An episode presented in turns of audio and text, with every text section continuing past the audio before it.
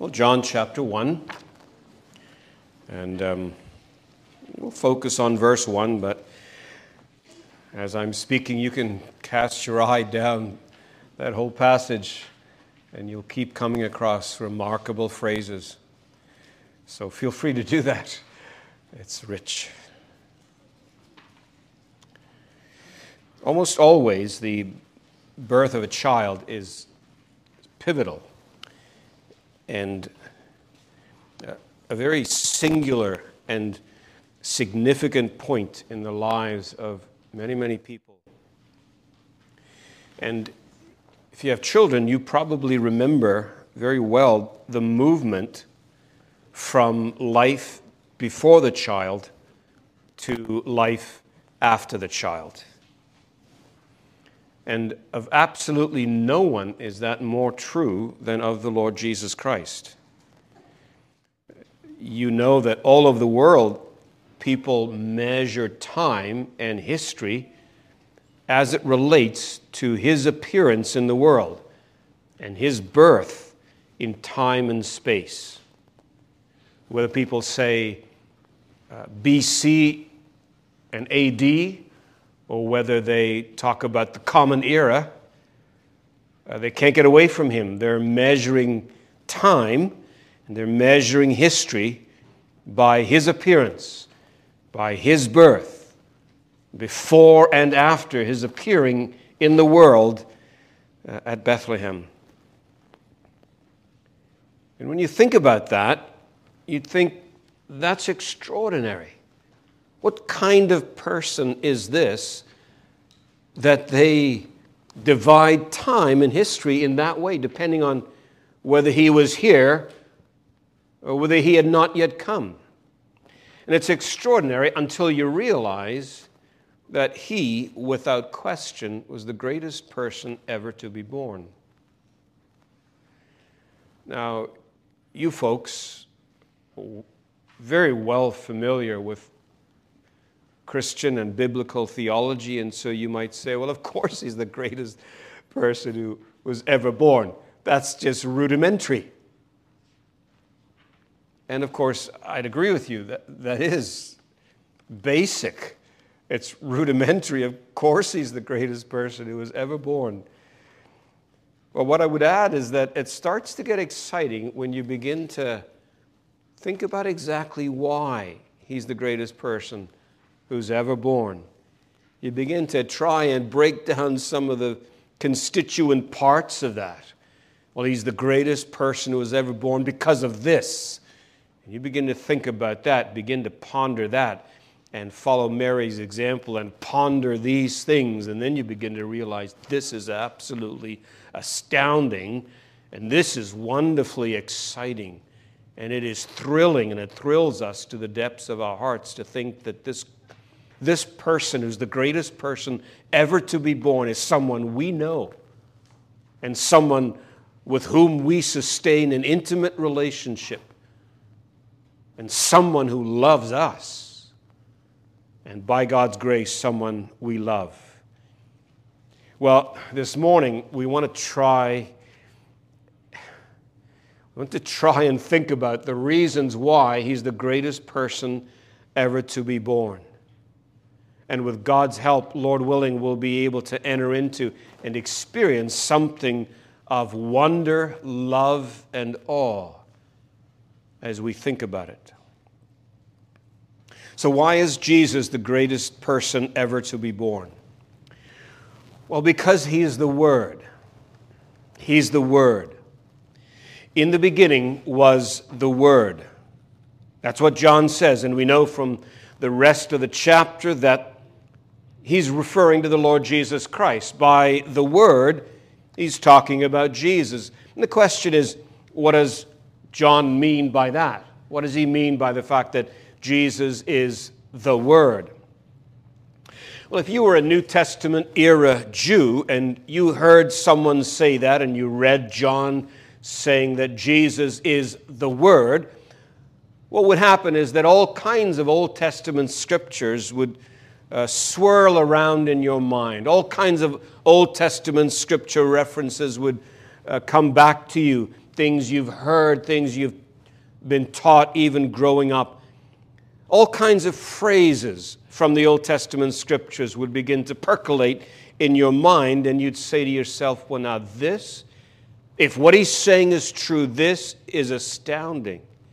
If what he's saying is true, that Jesus is the Word, if he's actually the Word, then that's tremendously exciting in light of what I know from the Old Testament. In light of what the Bible has to say about the Word, if he's actually now here, if the embodiment of that Word is here, that's tremendously exciting. Because, first of all, the Word was involved in creation. The Bible has so much to say about the Word of the Lord. Psalm 33, verse 6 says, By the Word of the Lord the heavens were made. Everything that was created was made through the Word. You remember what we read here in the earlier verses of John 1. You also remember the record from uh, Genesis chapter 1. Again and again, what we're told is, and then God said, and then God said, and then God said, and every time God said, it became. When God said, let this, He created something, and so by His word, He created things. Ex nihilo, you know, out of nothing, simply by saying something. God's powerful word, the universe comes into being and is created by God's powerful word. And you think to yourself then, because you just read what John said, in the beginning was the Word, and the Word became flesh. And you say, well, now, could it possibly be that the Word has become flesh? That Word which is so powerful, that Word which brings a universe into being, can that Word actually be in flesh? Could that Word be walking amongst us? And you begin to realize this is tremendously exciting. The Word has come. God's Word is involved in creation, and God's Word is involved in revelation. And thank God the Lord's not left us in our ignorance. The Lord's not left us blind. He's not left us as those who do not know Him. No, God has revealed Himself he has revealed His work to us, and He's revealed His will to us, and He's revealed His ways to us, and He's spoken to us about His wonders. And so, repeatedly in the Old Testament, we read things like this So the word of the Lord came. Again and again, the word of the Lord came, and it came to Isaiah, and it came to Ezekiel, and it came to Jeremiah, and it came to Jonah, and again and again, the word of the Lord comes. They don't turn to him, they don't look to him, they don't listen for him. God arrests them, and his word comes to them in grace and in mercy and in revelatory wonder. And he speaks, and he explains, and he reveals. Francis Schaeffer was one of the great Christian leaders of the 20th century, and a number of excellent books, and one of them was remarkable even simply for its title. It's a wonderful title, speaking about God. The title says, He is there and He is not silent. He didn't have to be not silent, He didn't have to speak. He could have consigned each and every one of us to a godless eternity. He would have been totally just in doing that. But he is there and he is not silent. He has spoken, and the word of the Lord has come to us. It was so repeatedly in the Old Testament. And now, what John is saying is that that word has come to us literally and physically. The embodiment of the word is here. The word has come to live amongst us. Someone has said that a man's word is the means whereby he reveals what he is thinking. That's obvious. And the word of God is his thought, uttered so that man might understand. And the word is God's thought uttered so that he might, we might understand. Well, in verse uh, 18 of our passage, it says, No one has ever seen God, the only God. And that word God is in reference to the Word, in reference to the Lord Jesus. The only God who is at the Father's side, the Word was with God, has made him known. And so when Jesus comes, he says, If you know me, you know the Father, because I am the living exegesis of the glorious person of God. The Word of God is here, and He walks amongst us. That's what John was saying. Because the Word is involved in creation, and God's Word is involved in revelation. And God's word also is involved, of course, in salvation. People, because of their sins, suffer. Just read a book about the world, just read a book about history, just look around you, just have a conversation with people. And you know that because people are sinful, they suffer. And Psalm 107 says just that, that people are sinful and so they suffer. And then it says this He sent His word and healed them. The Word of God has to do with salvation. It's involved in saving people from sin and all the suffering that their sin brings upon them. And repeatedly, the word comes to the prophets and calls calls men to salvation and describes what that salvation is like and who will accomplish it and how he will do it. And now John says that word, that word which is involved in creation and revelation and salvation, has arrived. The word that was in the beginning, which was God, was made flesh and dwelt among us and set up his tent here on this earth, and the stuff of this world was upon his feet and on his hands. And we read in Luke 169, God says, uh, Zacharias says, raised up a horn of salvation for us. The word has come. The New Living Translation says, God has sent us a mighty Savior. The horn of salvation has been raised up. The word now, the word that saves, the word that heals, the word that rescues, the word that is so desperately needed by sinners like us, that word has come. The embodiment of salvation has arrived. And as Titus says, Paul says in Titus, grace has entered the world. The embodiment of grace, the gracious word has come. So John says, In the beginning was the Word, and the Word was made flesh. So look, yes, he's, he's the greatest person ever to be born. What child holds the slightest candle to this one? He's the greatest person ever to be born. Why is that? Well, he's the Word. Secondly, because he's eternal. He's eternal. I don't know what my earliest memory was or is. I tried to think of it over the last couple of days, and I can remember things, but I don't know which is earlier than the other. I don't know what your earliest memory is, but I do know that it, I just don't believe that it's before you were born.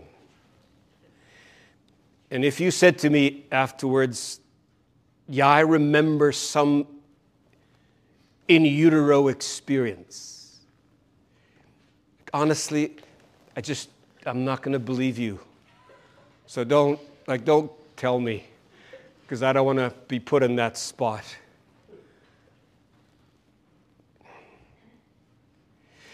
I do know this, however, that that the baby who was born in Bethlehem was born with, was born with the ignorance of a human infant. and also with the infinite knowledge of a divine Lord. He has that. He's born and he doesn't know how to walk. He doesn't know how to walk. But he would also have the infinite memory of eternal Trinitarian existence. I don't know. I don't know how you put that together, but he doesn't know how to walk. He will learn. But he has infinite memory of eternal Trinitarian existence. You take a few moments and try and think about that phrase, and it'll blow your mind. He's the greatest person ever to be born because he's eternal. In the beginning, there was God, Genesis 1. In the beginning, there was the Word, John 1. There was Jesus. Now, Christians are the only ones in the world who really know what was there before the world was. The greatest scientific minds in the world tell us that there was a big bang, but they, they can't explain how that thing that exploded came about. They can only go back to that point where there was this unbelievably dense thing that then exploded. They can't go beyond that. And the greatest minds in the world, and we acknowledge that they're great minds, they can't understand, they don't know. They can't explain what was there before something physical like that existed. But you can. Because you'll go right to Colossians 1:17 and you'll say, "He, Jesus, the word is before all things, and in him all things consist. You read about that. We saw it here earlier in John. Through him everything was made, and without him nothing was made that was made. He was there. What was before everything? Well, he was. In the beginning was the Word. One commentator says that that word was, very simple word, seemingly insignificant, but actually of enormous significance because it refers to what one writer calls continuous existence. He just was. He just always was. There never was a time when he was not. Another writer says that the word was there is appropriate to eternal unchanging being. John is affirming that the Word existed before the creation, before everything. You've heard the phrase eternal generation, perhaps. The Lord Jesus is God's Son, not by adoption the way we are. You and I are daughters and sons of God by adoption, by rebirth. He's the Son by eternal generation. There was a time when you and I were children of wrath, even as the devil. He was always the Son. He was the Son by eternal generation. He always was Son, and the Father always was Father. And you can push back and push back and push back into endless eternity and there never was a time when he was not the Son. He's eternal. So Spurgeon says of the phrase eternal generation, he says it's a term that does not convey to us any great meaning. It simply covers up our ignorance. And there's truth to that.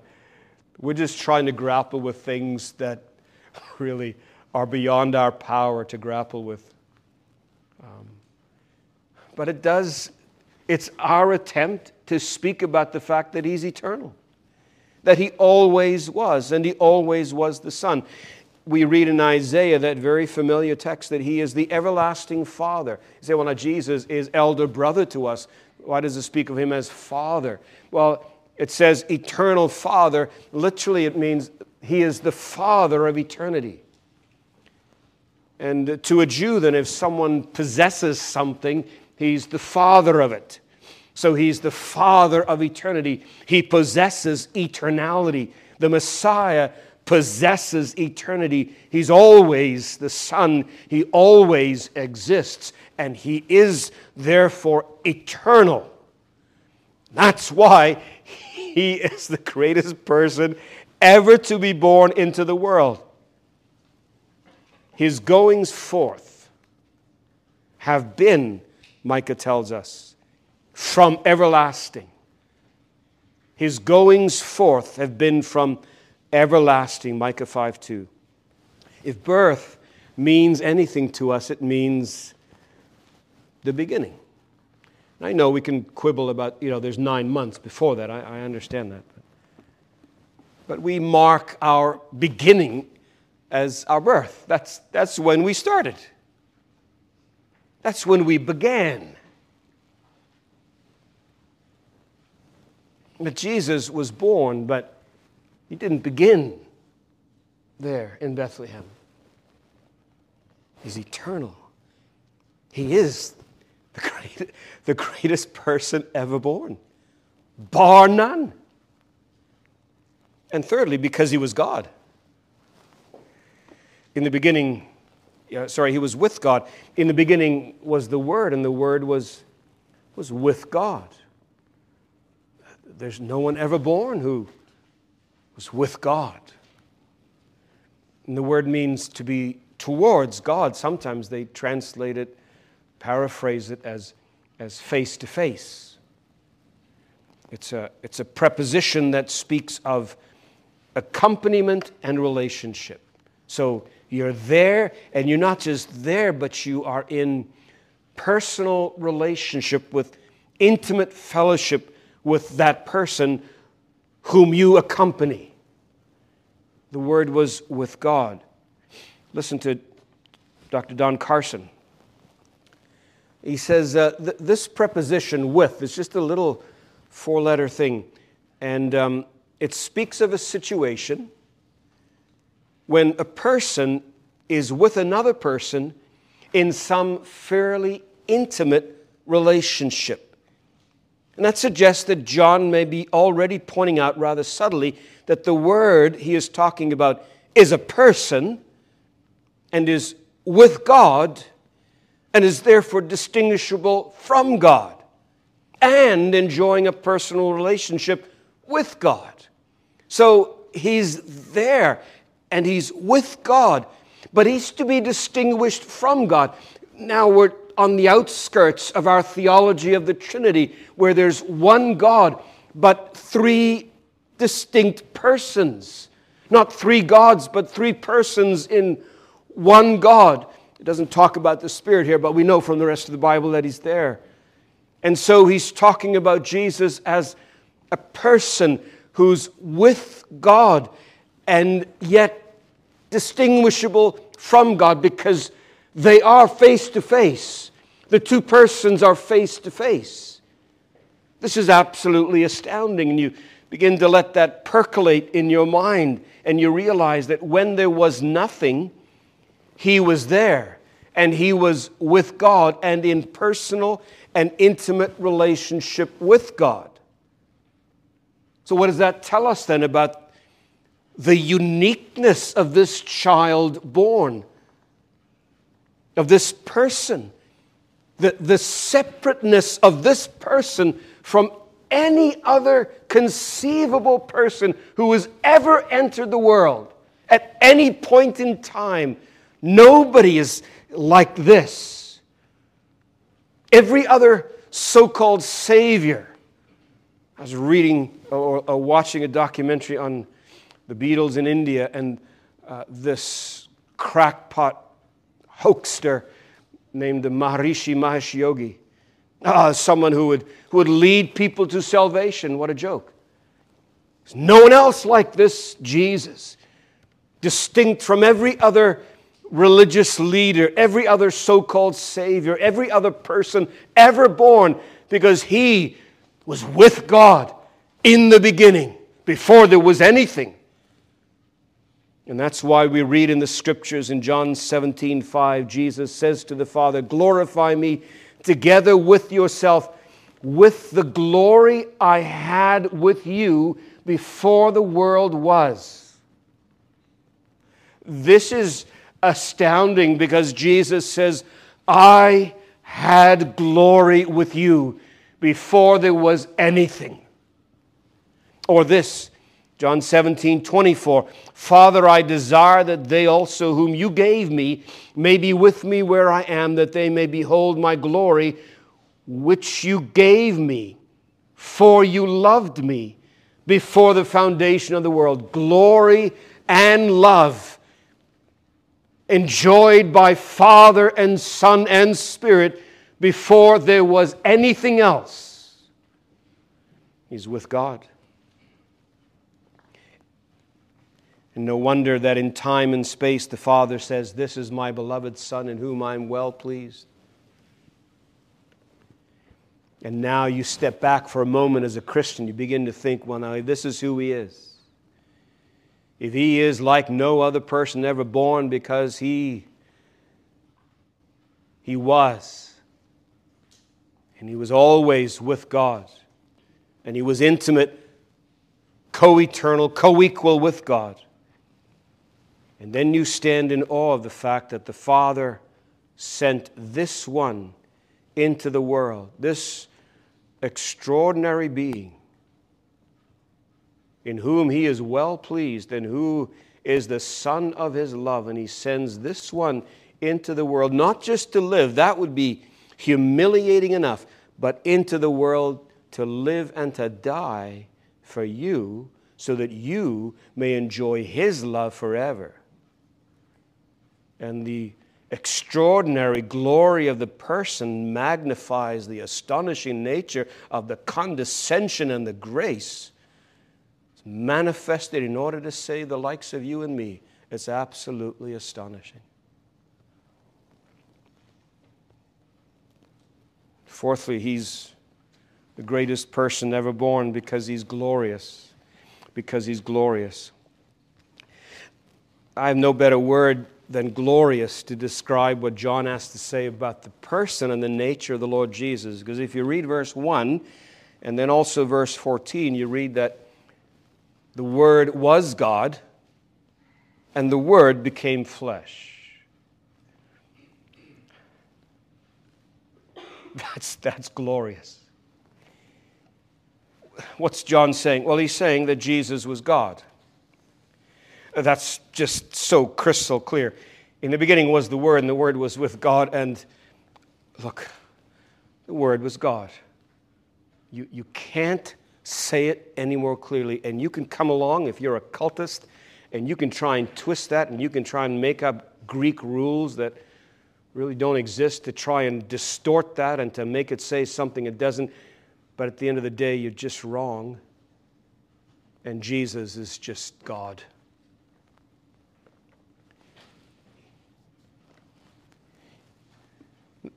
The rest of the, the rest of the New Testament affirms this. It ratifies this. It reinforces this. And we know that the Bible says that Jesus was omniscient. For instance, John 16 30, the disciples say, Now we can see that you know everything. That's omniscient. He knows everything. You can't teach Jesus. Jesus is omnipresent, not in his humanity, not in his physical form, because his physical form is in heaven right now. But he can also say, the same Jesus can say, I'm with you always, even to the end of the earth. Who's he saying that to? He's saying that to all his people. He's saying that to everyone. So when you go to your house today and I go to mine, is he with you? Yes, he is. Is he with me? Yes, he is. How can he be with everybody? Well, because he's God. He's omnipotent. All authority has been given to me.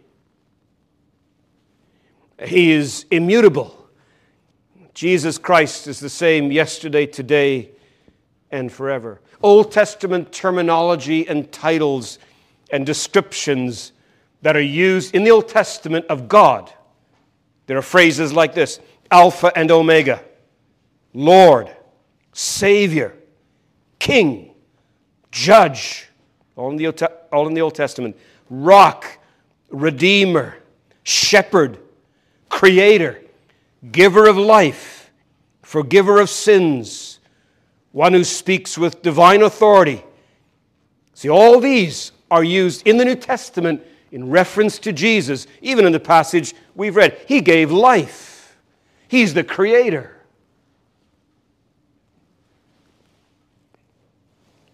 Every one of these is applied to the Lord Jesus. So, what's John telling us? Well, he's saying that Jesus is God, he's saying that Jesus is man. In verse 14, we read that the Word became flesh. Stuart Olyott says, No hint is given that the Word ceased to be what he was previously, but what happens is that to his divine nature is added a human nature. The mechanics of that kind of thing are absolutely beyond us and probably always will be. But that's what happened. He didn't just appear to be a man, he didn't, wasn't some kind of phantasm. Didn't just, it's not just a mirage, but he was actually a man. God sent forth his son, says Paul in Galatians 4 4, born of a woman. So if they could do at that time DNA testing the way they can do today, if he was here and they were allowed to do DNA testing on him by his willingness, they would find that there's a connection there. He's got Mary's DNA. He's a real man a true man. Hebrews 10:5 says that, and this is Messiah speaking. This is the Lord Jesus speaking before he came into the world. Hebrews 10:5, a body you have prepared for me. An actual body has been prepared. He was a true man with an actual and a real body, and he had a particular appearance. Jesus was a certain height, you know, feet and inches. You could, you could measure him. And he wasn't this tall or that. There was a certain height that Jesus was. He had eyes of a particular color. We don't know what, his, what color his eyes were, but he had eyes of a particular color. He had features, like physical features, that would have let you know, well, he looks, he looks like Mary. And how you do that with children here. You say, oh, you, you look like your mom, you look like your dad. You look like a chip off the old block. You, we say that about children, and we can see. It's remarkable sometimes, isn't it? Well, he would have looked like Mary, you see. Actual body, DNA connections. And we're told in the scriptures that he wasn't particularly or necessarily remarkably attractive. Isaiah, we read, He had no form or majesty that we should look at him and no beauty that we should desire him. When you see him, you'll fall down at his feet like a dead person because he's so majestic and glorious. Not denying that. I'm just saying that in terms of his physical features when he walked on this earth, people say, well, there's nothing particularly attractive about him physically. You read Revelation 1, you'll see what it's going to be like when you see him face to face. Jesus had a human birth. He had human growth and human development. He had human appearance. There was no, he didn't look like he, he looks in medieval paintings. You see in medieval paintings with the, the halo, didn't have a halo. He just looked normal. He had human experiences. He, uh, sometimes he was hungry. Sometimes he was really hungry. Sometimes he was tired, and sometimes really tired, so much so that he could sleep through a storm. How can you sleep through a storm? He could sleep through a storm.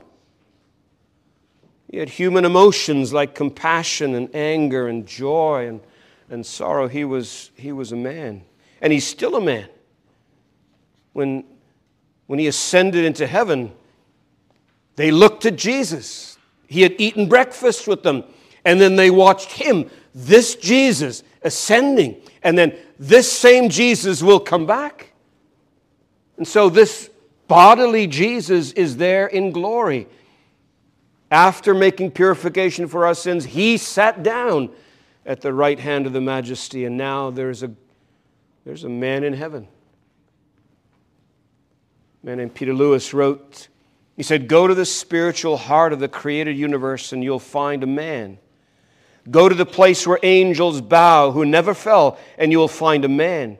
Go to the very center of the manifested glory of the invisible God and you will find a man, true human nature, one of our own race, mediating the glory of God. And so, what's John telling us? What's he saying about the glory of Jesus? Well, he's saying that he's God and that he's man, and he's saying that he's one. Uh, that is, he's one person. He has two natures. But everywhere the Bible says that Jesus said this, and Jesus did this, and Jesus went there, and Jesus slept, and Jesus healed, and Jesus knew everything, and Jesus died. This is absolutely astounding. Calvin says, We affirm his divinity, so joined and united with his humanity that each retains its distinctive nature unimpaired and yet, these two natures constitute one Christ. And this is where it seems to me we see why, perhaps like in no other place, in no other truth, we see why he's the greatest person who was ever born. Because he is the absolutely unique and absolutely extraordinary and wondrous God man.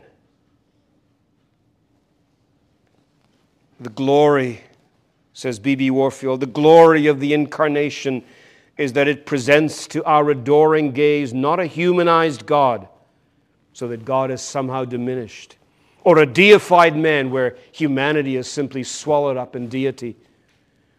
No, the incarnation presents to us not a, a humanized God or a deified man, but a true God man one who is all that God is, and at the same time, all that man is, one on whose almighty arm we can rest, and two, who, whose human sympathy we can appeal. It is, as Charles Wesley says, the incarnate deity, our God, who is infinite, contracted to a span. The infinite joined to the finite. And one person. That's um, an, I don't know what words to use about that. I can tell you this. I can try. People have wrestled with us to try and grapple with us and try and describe this. They've been doing it for centuries. 1900 years ago, Augustine, Augustine said this Man's maker was made man, that he, the ruler of the stars, might nurse at his mother's breast, that the bread might hunger, the fountain thirst, the light sleep, the way be tired on its journey, that truth might be accused by false witnesses, that the teacher be beaten with whips, that the foundation be suspended on wood, that strength might grow weak, that the healer might be wounded, that life might die. That's why. There's no one greater. Well, how do you respond to this?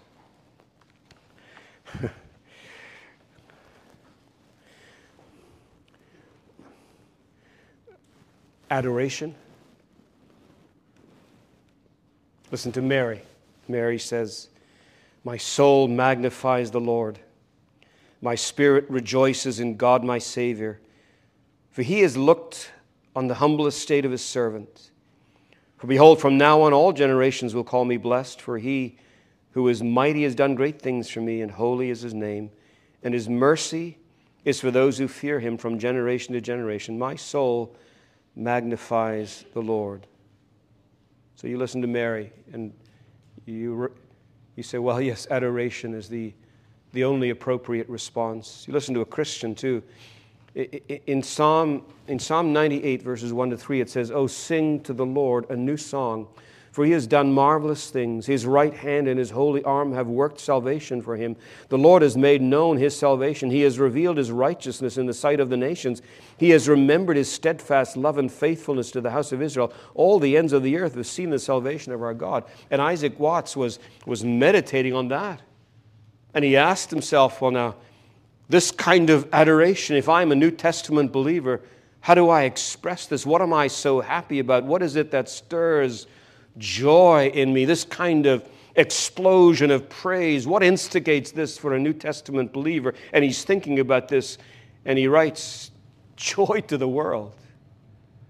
The Lord has come. So, yeah, the response. How do you respond to this? It's adoration. And secondly, lastly, proclamation. Proclamation. Well, you see this by watching the shepherds. Luke 2, we read that when they saw it, they made known the saying that had been told them concerning this child. So, basic responses that should inform and shape our lives adoration and proclamation. They went and they made known what had been told them about Jesus. The psalmist says in Psalm 100, Make a joyful noise to the Lord. Enter his gates with thanksgiving. And Psalm 100, verse 4 says, Give thanks to him. I just learned this week an interesting thing about uh, the word uh, give thanks in the Old Testament. One writer says it's an interesting thing that there's no word in Hebrew for give thanks. The word behind our English translation means to praise or to give public acknowledgement to tell others what God has done. So, if someone did you a favor or provided a blessing, instead of saying thank you, you would respond by saying, I'm going to declare your name to others. I'm going to praise your kindness and generosity and thoughtfulness to everyone I see. That's what the idea is of thanksgiving and gratitude in the Old Testament. So we praise God then by telling others about Him. We praise God by proclaiming Christ. This is who you are, and this is what you've done, and my thank you is to go and tell everybody else about who you are and what you've done. And so, our entirely appropriate response to what we've considered is adoration and proclamation. And your response, if you're not a Christian, is to run to Him as fast as you can. Believe on Him. Trust yourself to Him because He alone is able to save you, to forgive you, to take you to heaven and to promise you that you need not be afraid. Remember what was said earlier. You need not worry. You need no longer be filled with anxiety. You need no longer be terror stricken at the prospect of death. You come to Christ, and you'll be safe for time and eternity. Let's pray. Our gracious God and Father, how we thank you for the Lord Jesus. We stand uh, before him in amazement. Uh, we stand astonished. And we pray that you will use your word to stimulate our minds and our thoughts, our thinking and our meditation, so that we might respond with adoration and proclamation to the wonder of who Jesus is and what he has done for us. Grant this for his name's sake. Amen.